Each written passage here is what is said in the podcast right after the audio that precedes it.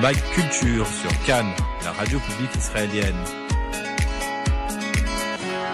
Bonsoir à tous, Emmanuel Ada au micro ce soir avec vous et j'ai le plaisir aujourd'hui de parler du théâtre national israélien L'Abima, le célèbre théâtre, très très beau théâtre de Tel Aviv avec Nourit Yahari qui va euh, évoquer les 100 ans du théâtre Abima qui sont fêtés à l'université de Tel Aviv. Nourit, bonsoir. Bonsoir. Alors les 100 ans du théâtre national israélien, ça fait rêver quand même 100 ans. Euh, ce théâtre a été créé, c'est beaucoup. oui, ce théâtre a été créé euh, à Moscou en, en octobre 1918. 1918, c'était le, le, la première représentation déjà.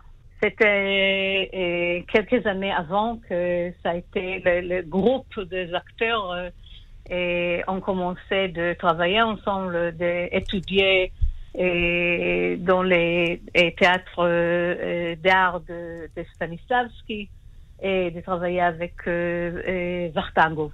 Mm-hmm.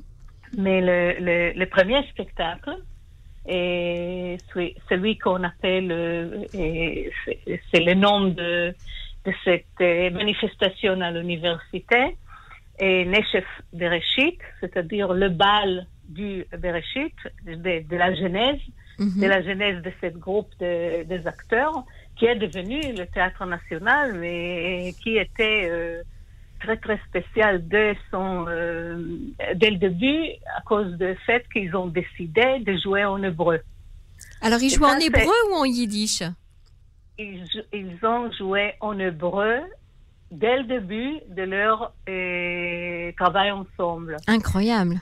Oui, ça c'est lié euh, bien sûr sur le fait qu'ils étaient tous des sionistes et qui euh, voulait euh, parler de l'hébreu et, et, et, jouer en hébreu. De théâtre yiddish, il y avait à Moscou, il y avait euh, dans d'autres pays, mais là, c'était une, une décision très euh, idéologique. Mm-hmm.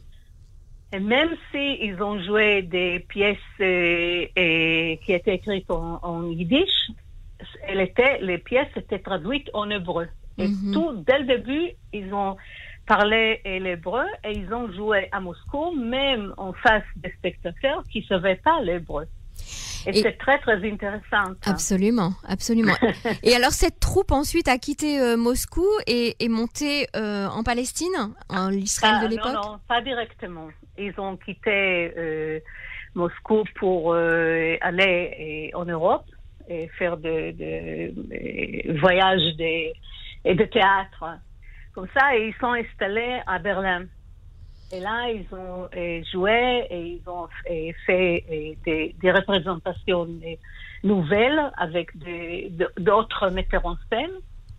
Et puis, en 31, ils sont, venus en Israël en, visite, ils sont allés aux États-Unis, ils ont joué partout et puis ils sont installés à Tel Aviv. Mais ils ont joué à Berlin aussi en hébreu?